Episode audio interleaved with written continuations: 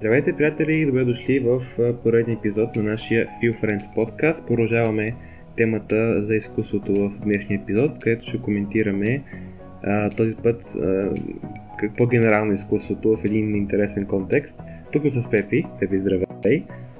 Здрасти, днеска сме си двамата и ще си приказваме за изкуството в училище и като цяло в образователната сфера.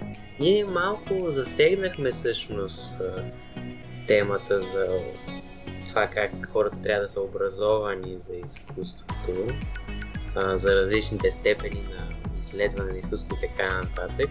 Но днес малко повече така в училището ще се фокусираме и ще видим там как се представя изкуството и това какви последици има за учениците. Да, като ще видите, че се фокусираме на практика върху България и ситуация в България, като живеем в България.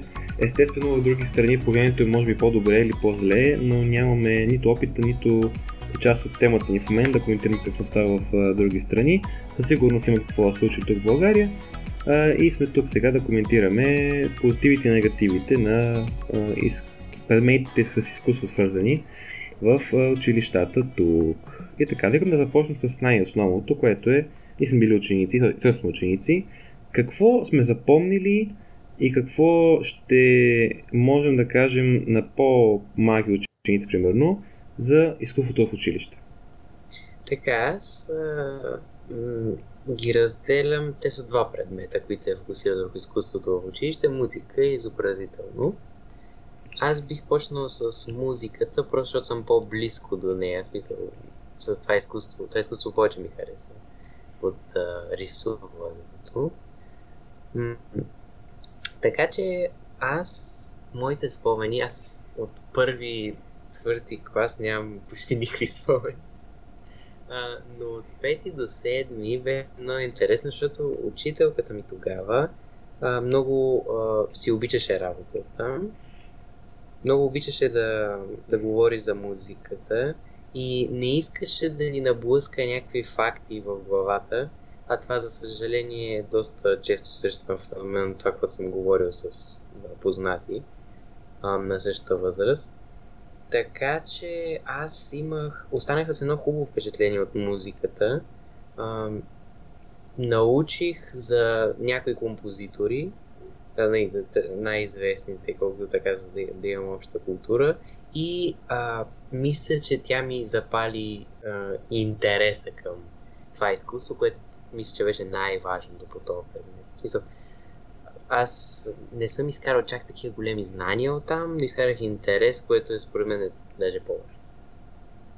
Това ме радва да го чуя, защото пък при мен беше доста различно изживяването. При нас, и аз така, от първи до четвърти клас, нямам по-специални спомени за, за музиката като предмет в училище. От пети до седми а, попаднах на учители, които наистина се фокусираха доста върху това да назубрим години и композитори и да се справим добре на теста, който беше АБВГ, десет въпроса, това ще помня. Деца, теста ще бъде АБВГ, десет въпроса, десет точка шест, девет точки, пет и петдесет, така нататък. А, и не, не помня много, освен а, не по-късно вече осми клас, девети клас, имахме, аз имах много добра учителка по, по музика. Той, той не, не също, това е друг въпрос. А, и там, там вече се научиха основите наново. Но да, от пет до седми клас не беше много добро изживяване. Помня, че имах някакви конфликти с нея. Не нещо особено, просто аз пет до седми клас бях по-така м- деен, по-див. И не, ми, не може да ми, да ми запази вниманието на себе на преподаване, който беше да чете учебника, буквално. Така че да, по-скоро имам негативи от, от музиката в този период. И това не ми се отразило, мисля, като в момента имам много добро отношение към музиката и като изкуство, и като академичен предмет, въпреки че нямам много контакт с нея по този начин.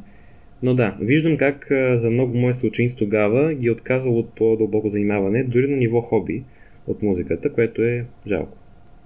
Да. Как, са, как е било изобразителното изкуство? То беше добре като цяло, защото там пък беше като те по музика, т.е. фокусът бе върху това да разберем защо е готино да се рисува, едва ли не, и колко много свобода има човек, когато рисува, оценките не трябваше да си много, много, много зле, за да я получиш петица. По-надо от пет нямаше при нас, помня.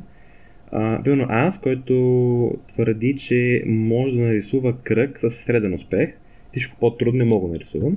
Аз имам само шест там, така че наистина положението беше доста удобна тема оценки.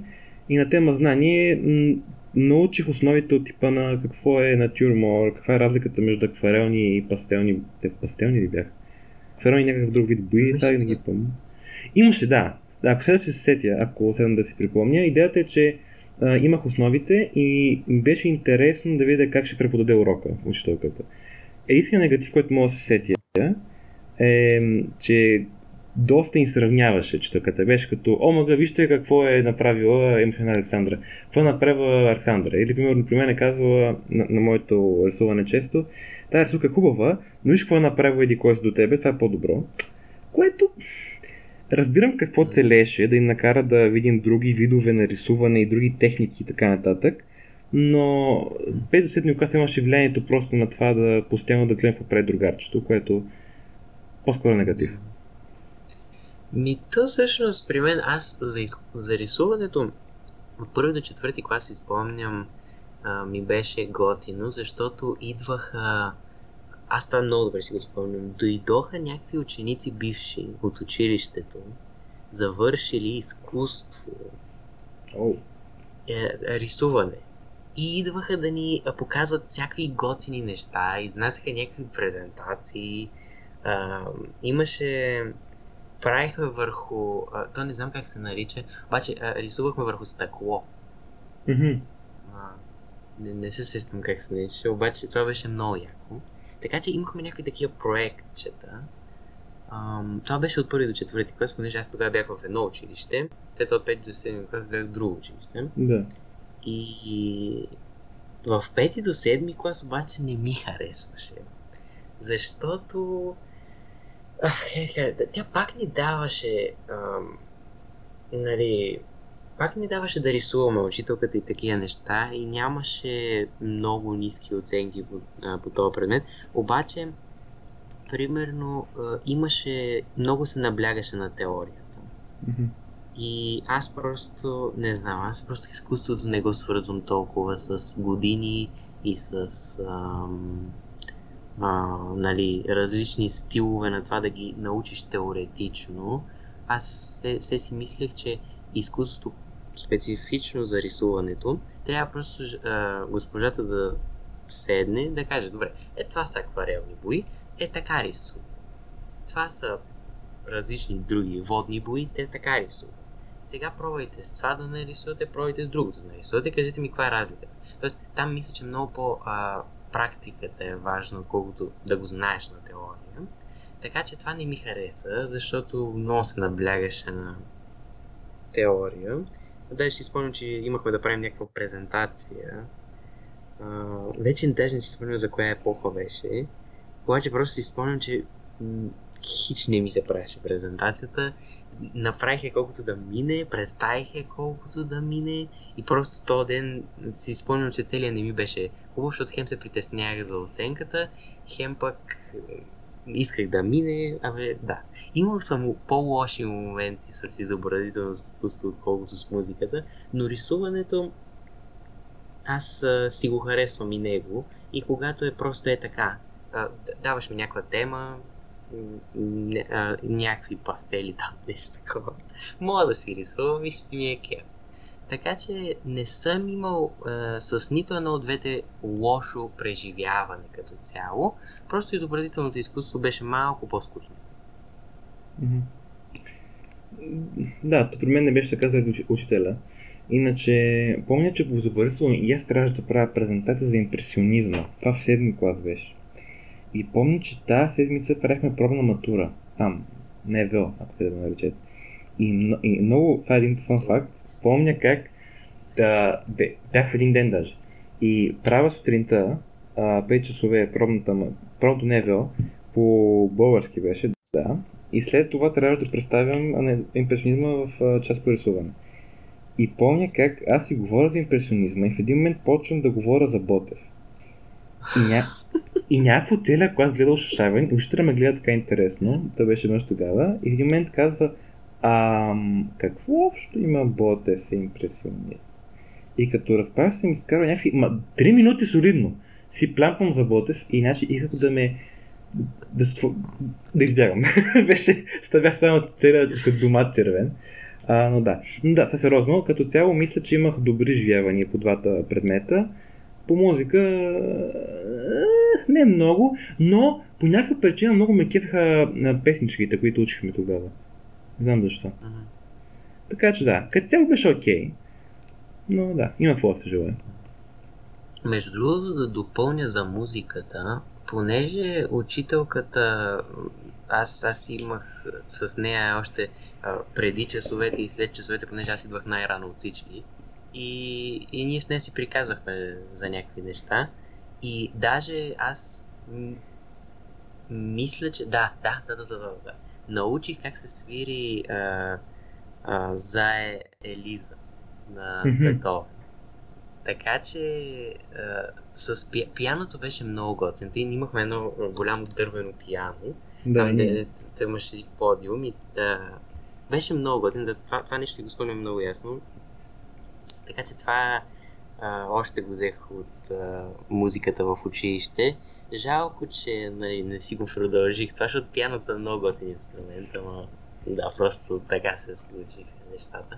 Но а, учителката имаше много голяма роля в това нещо и може, ако искаш да преминем към а, ролята на учителите и а, те как ни формират представата за изкуството в контекста за на училището. И аз мисля, че тази учителка по музика спадаше в категорията на готините учители, mm-hmm. така да се каже. Тоест, тези, които а, ще те научат на нещо по забавен начин и ти ще си го спомняш за доста дълго време.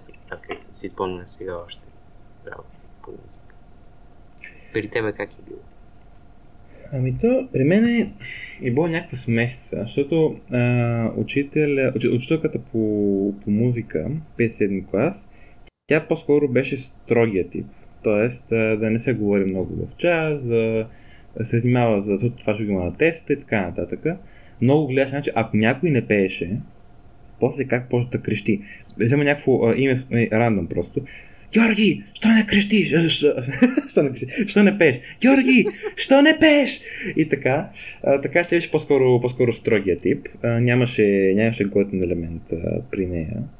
Но по рисуване, помня, имахме смесицата между готин, твоето, и нещо като непокист. Защото и да не ти пука много за предмета, ми няма и пука, че не ти пука. Ще ти пише пак шест, стига да, нали, да не си новожителен. Така че да, това след това беше при мен тази някаква комбинация имаше по, по рисуване. При мен по рисуване тя си беше, мисля, че може би тя беше а, комбинация от непокист и строга, като клонеше повече към непокиста и оттам се разбира защо повечето от класа имахме високи оценки, но пак предмета беше не, скучен и не научихме кой знае колко много. И така, да, мисля, че учителите имат много голяма роля в това, обаче според теб, какво друго играе роля в отношението към изкуството в училище? То интересно до кое е, че от първи до четвърти клас то не е изкуството, там е някакво малко занимаване, да, така че да. Може да не го гледаме. В гимназията само заинтересования ще прояви по-голям интерес, за останалите е просто по-спокоен час, къде се, да се отдъхне малко, да научим за обща култура, евентуално да се прекараме добре с ако има готин учител. Така че става пет седми клас, който е периода, който е аз... Да, това е претинейджърството, претин годините, които са, може би, най-дивите а, за учениците. Съответно е най-голям риска там. А, и да има готин учител, учениците просто да покажат неуважение или фон да им пука за предмета, независимо колко добре и нормално го представя учителя, дори да не е строг. И съответно, във всеки от трите вида учители, готин, непокист и строг, като че ли има някаква контрреакция на учениците за това как да го... да, да прецакат часа. На готиния ще му закачат на главата, на непокиста също и на строгия ще има скандали всеки час.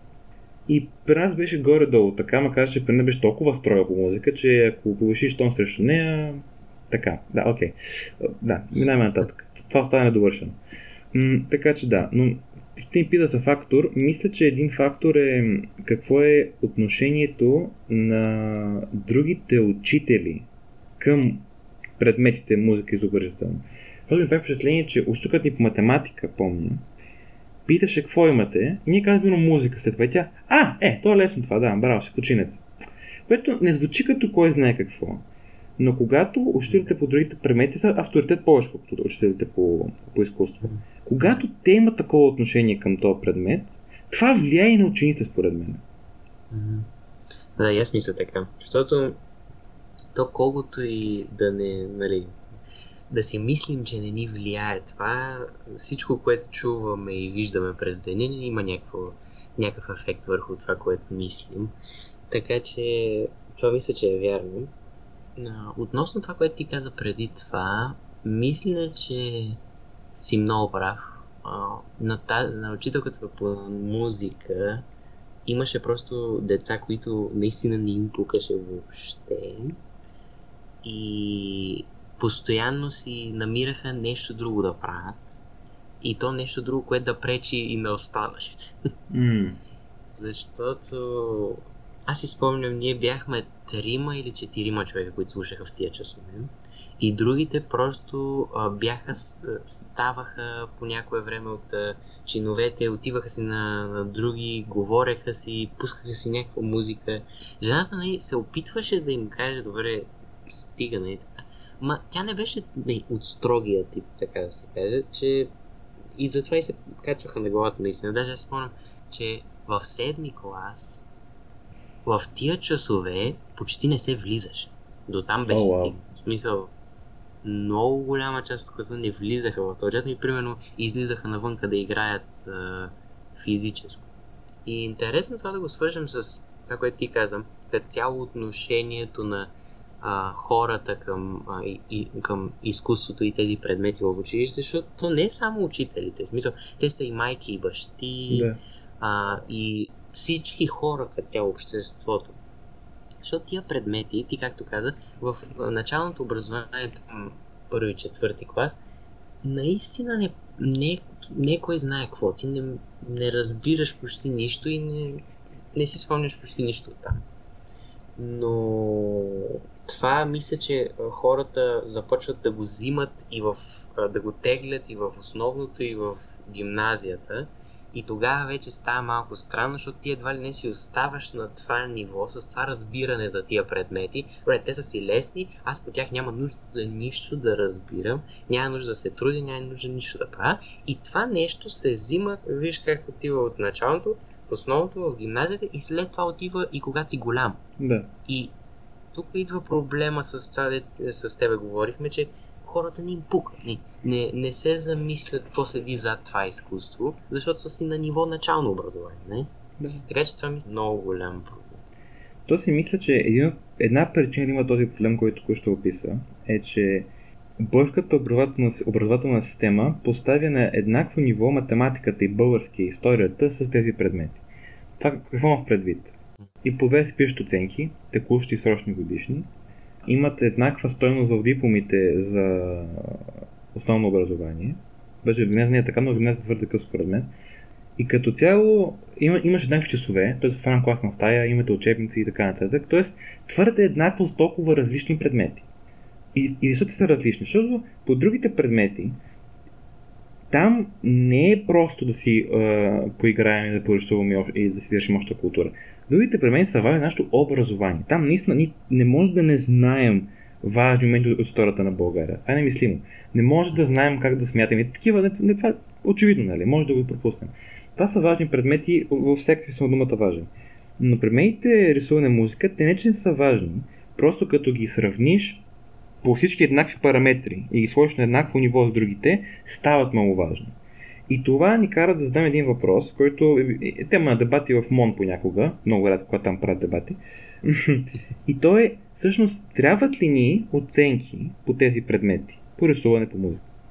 Да, аз поради това, което ти каза, мисля, че не ни трябват, за да може да се отделят тези предмети. И аз мисля, че а, работата на учителите в началното образование по тия предмети специално е да запалят някакъв интерес. Това. И то интерес да, да, си, да го правиш това в свободното си време. Ние казахме, че изкуството помага с различни, в различни аспекти на живота и може да ни е, може да ни е източник на много позитивни емоции и на много хубави разсъждения. Тоест и рацио и емоцио да задоволява. Mm-hmm. Така че аз мисля, че трябва да има желание към този предмет, ами не толкова като направи го заради оценка. Не? Защото а, с другите неща, ти както каза, трябва това да го знаем, общата култура, трябва да знаеш в какъв свят живееш. Нали? Да, да. Но за това не е толкова задължително и затова мисля, че не трябва да е тази, този начин на мислене да се прилага и там. Трябва да го направиш заради оценката, защото нали, тогава децата не могат да разсъждават. Добре, аз трябва да знам всичките неща в света, как работят, за да мога аз да, да вляза в този свят и да правя нещо в него. Това не се обяснява толкова лесно на малко дете. Но това с оценките мисля, че е начин просто да им кажеш, добре, това е задължително. Другото не е, обаче е много хубаво. И когато детето има интерес към музиката, примерно, то а, мисля, че е, по естествен начин ще започне да се занимава повече и повече с това. Съгласен съм. И сега някой ще каже, добре, да обаче, ако нямат оценки, какво ще правят часовете и как ще е структуриран часа. Това ще коментираме след малко. Защото аз мисля, че има много алтернативи на това как може да се направи интересен, без да има тестови изпитвания само. Но, първо да гледаме контраргумента, който ще бъде като даде, обаче, ако има оценки, така ще дисциплинираш учениците да научат поне основите по тези предмети, за да имат обща култура в изкуството, да знаят кой е Моцарт, да знаят какво е импресионизъм, кой е бил Пикасо. Добре, има, има логика в това. Но, ако погледнем емпиричните е, доказателства, огромна маса учени, ученица, оказвам аз от моят опит, ако някой има други мнения, споделете по останалите ни мрежи, може да го обсъдим в е, коментарите долу. На, в е, мрежите ни в Instagram и в Facebook, има ги долу в описанието, има линчета. Та, от моят опит, много малко хора, само заинтересованите по принцип извън училище, помнят детайли относно кой е бил Бах, кой е бил Моцарт. Говорим детайли. А, че Бах е бил композитор, това го знаем, но кога е творил точно, малко хора го помнят. Тоест, сегашният модел не е ефективен в своята цел да ни научи на основите. Ако гледаме рационално, не толкова емпирично, ако се опитаме да накараме човек да научи нещо, което не знае, то, ако е нещо, което не му е интересно, то трябва да му е нужно. Обаче, истината е, че по една и друга причина, за добро или за лошо, на един тинейджър в България, освен ако не се занимава пак към изкуство, там е друга, друга, друга темата, ако не е някакъв специален, който учи танцуване или учи инструмент, няма да му трябва тази информация в ежедневието. Друго е да минеш през паметника на Левски и да видиш кой е Левски, нали, не да го вижда, но да се това кой е Левски. Друго е да минеш през един магазин да видиш двайсет процента, да видиш двайсет процента и то процент и това е една пета и така нататък. И друго е около теб в България да няма влиянието на изкуството. Така че когато нямаш интерес и нямаш нужда, някаква пряка за ежедневието да помни тези неща детето, то просто няма да ги запомни. Ще ги назубри за тестата, ще ги изплюеш, ще кажеш и това ще е край на историята. Така че според мен може да погледнем и емпирично, и рационално, че в сегашното състояние идеята с оценките по тези предмети в България не е ефективна. И трябва да търсим промяна. Да. Аз мисля, че тази промяна не, не съм експерт по никакъв начин. Обаче аз как си го представям, не, като имаме о, съзнанието си идеята, че основната цел е да се създаде интерес. Да. Трябва да се набляга, аз както казах, повече на практика. По рисуване трябва да се рисува повече. И защо трябва да се рисува повече? Защото а, и това вече отива и към този контраргумент, т.е. страните, които са лоши едва ли не от това нещо. Защото когато покажеш на детето нещо и то го направи, само го направи, или дали ще е вкъщи или в клас, няма значение. и ти го обвържеш с някаква информация, за да може то тази информация да я използва, за да направи нещо. Тази информация много по-лесно ще се запомни, според мен. Така че аз мисля, аз си представям и специално по изобразително изкуство, че това ще е начина, по който ще се научават неща. Чрез практика и обвързването на тая практика с а, знания за различните стилове. Примерно, да кажем, а, взимаш някакъв а, много типичен стил, за който е, се е появил в Ренесанса или в Барокко. И а, казваш му на детето, виж, е, това е тая картина, сега се пробвай ти да нарисуваш нещо в този стил. Този стил е дошъл там. Идеята е да го свържеш с а, знания и да го накараш то да го направи. Аз така си го представям по а, изобразително. Мен ми е интересно ти как си представяш по музика. По музика има доста нашия същия модел, който ми допада на първо слушане, да бъде а, интерпретиран в а, музиката. Как може да стане това? Първо и основно. Това, което правим хубаво а, в момента е, че много се пее. При нас много се пееше в часовете по музика. Това е добре. Това стига ли обаче? Не. Защото пееки в хор в задно в класа, в хорен бит в същото време в часа, всеки може да отбие номера, така да се каже, и да не вложи никаква дара, просто с не много лош глас, да изпее някакви думи. Това обаче много по-интересно и тук имам безкрайни начини да се въведе следното. Примерно да кажем, че много кратко въведение от учителя през деветнайсети век в еди каква си държава, много често песните, които се пишели, са били с тема природата. Нали? Спира с въведението на теория. И тук казва, когато вие чуете природа и знаеки каква е природата в нашия град, какво ви идва на ум? Вдига се ръка, говори се. И да кажем, учителя е подготвил три песнички. Тази различна представа за природа. Примерно, в едната се пее за един, един слънчев ден, другата се пее за морето, другата се пее за нощта. От това, какво говорят учениците, казва, добре, я вижте ето тази песничка. Дава им текста. Виждат каква е разлика това, което са казва, което са видели, и после го пеят. И при пеенето мога да прави какво си учителя. Може да каже, а, всъщност, а, знаете, че примерно никъде да пробваме да изпеят трудата половина момчета, втората половина момичета. Защо? И после, а в някакъв защо ще каже, примерно във втората част има повече гласни и момичета имат по-звънлив глас на тази възраст. Не, това малко се го измисля, нали? Някакво е такова. Идеята е, че като вкараш учениците един вид те да водят пара до някъде, ти просто да координираш нещата, ще работи. И все още не сме коментирали екскурзиите, които могат да се направят и, в, и по музика, и по изобразително изкуство. Класните екскурзии. Mm, това е много. Това е много добра идея, между другото, защото аз ги спомням. Спомням, значи, на каквито и екскурзии да сме ходили, си спомням всички.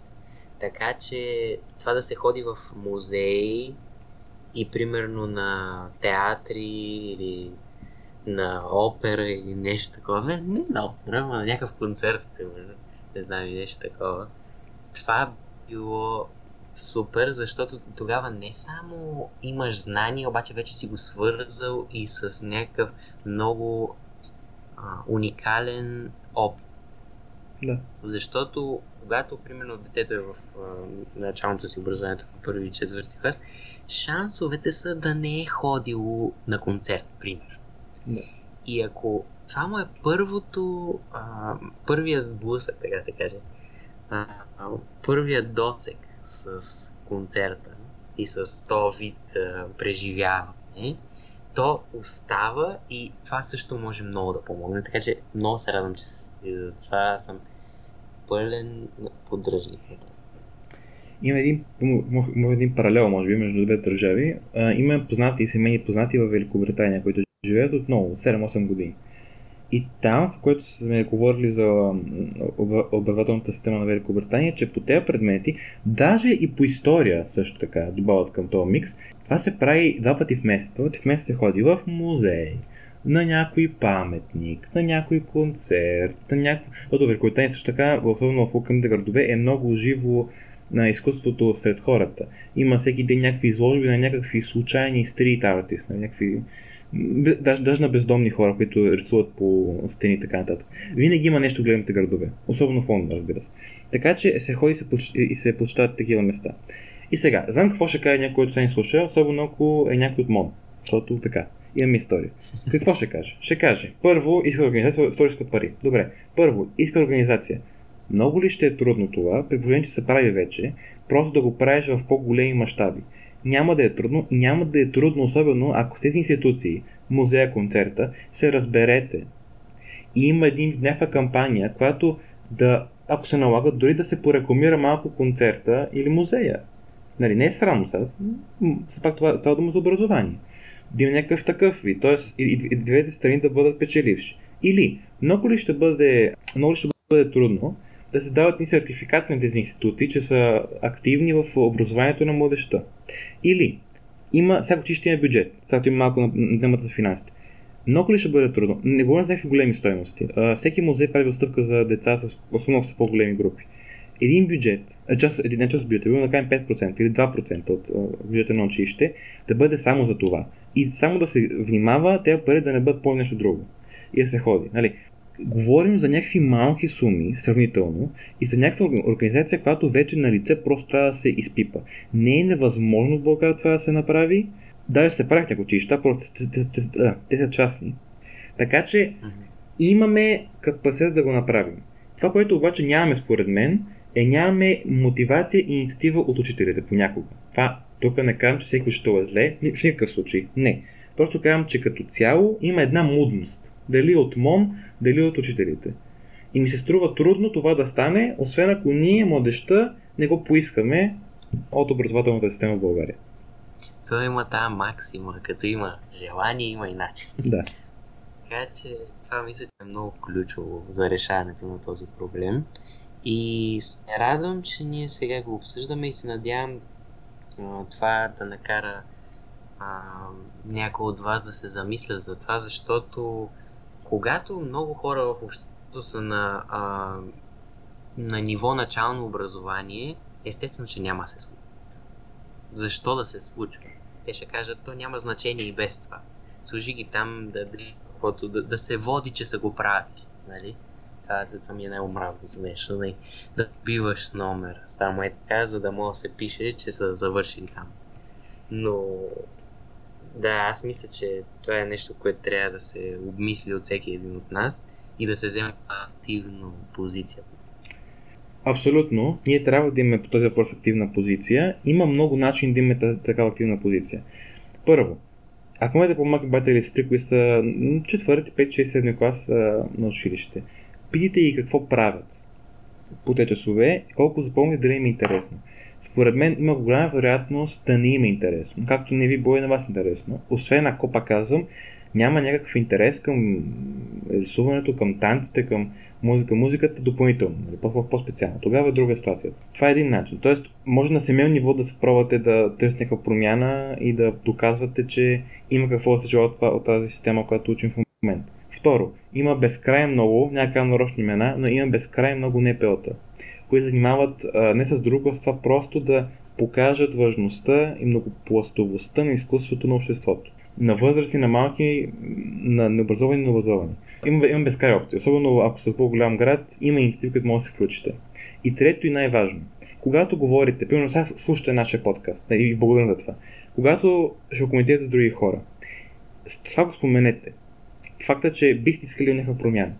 Защото шансът е, че няма да чуят нас сега и да бъдете като ОМГ, те са богове, точно така, и, и, и ще го направя, нали? Шансът е, че няма да вземете веднага действие, което е нормално, всички това биха направили. Но идеята е, че ако това се говори, вие на приятеля, приятел на приятелката, приятелката на братовчеда, полека-лека, изведнъж се окаже, че доста голям част от обществото ни, дали ще бъде в някакъв град или като цяло в България, има тази идея, че е нужна реформа. И това за мен е добро начало. Не казвам, че това начало го правим ние тук с Пепи, но казвам, че както ние говорим за това, можете и вие да говорите за това на свои близки. Това, мисля, че е доста добър старт. Аз като цяло, ако мога това да го обща, това, което Алекс каза, мога да се каже с едно изречение и това е, че трябва да се провокира мислене. И това не е само по, по в тази сфера, това е пределно ясно, но понеже сега това ни е фокус. Аз мисля, че това ни е като цяло, може би, мотото на подкаст.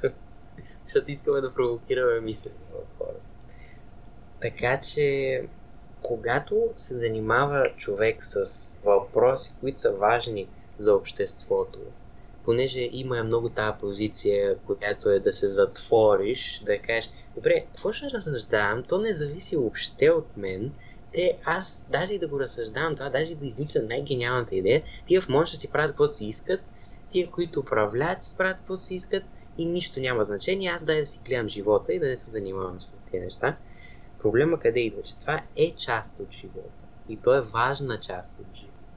И когато човек може и знае каква част от живота му заема изкуство, защото то според мен трябва да заема част, някаква част от живота на човека, тогава вече може да отидеш и на по-високите нива, които са социалните и обществените реформи и така нататък, не пълто с всичко, което Алекс каза. Така че, ако трябва да останем с една идея, аз мисля, че ще е тази, именно да се провокира мислене по този въпрос и по тези предмети, като цяло за изкуство. Да, и съответно някои а, решения, които ние тук сме обсъдили, може би да ги съберем в едно, е според нас не трябва да има оценки, поне не по традиционния смисъл думата оценка по тези предмети, трябва да има повече екскурзии, до концерти, галери и така нататък, трябва да се наблегне повече на практика, не на теория и трябва да се провокира интерес и мислене в тези часове. Ако това се постигне, както каза Пепи по-рано, това е верижна реакция. Така и вече като възрастни, тези деца ще имат е, една представа за изкуството, която ще бъде доста по-обогатена, е, чисто екзистенциално, и отношението към изкуството като общество ще се промени към по-добро и ще решим някои проблеми, които сме говорили в по-минали епизод, че в България изкуството се неглижира, че се подценява труда на артистите и така нататък. Тоест всичко там тръгва. И мисля, че няма по-хубав начин да завършим днешната тема, да затворим днешния, днешния епизод. Благодаря, че ни слушате още един път, този път накрая малко по-така а, инициативно завършихме. Надяваме се да ви било интересно, да сме провокирали мисли а, и да коментирате темата за изкуството в България в образованието и след като затворите Spotify или Apple Podcast или където слушате. Ако искате, може да ни видите на нашите социални мрежи, долу, Facebook и Instagram, където качваме тук там някои интересни неща, свързани с темите, които коментираме в епизодите. До следващата събота, където коментираме едно така, друго изкуство, а, така, малко по-конкретно. И от тогава да се прекарате добре. Чао, чао! Чао, чао!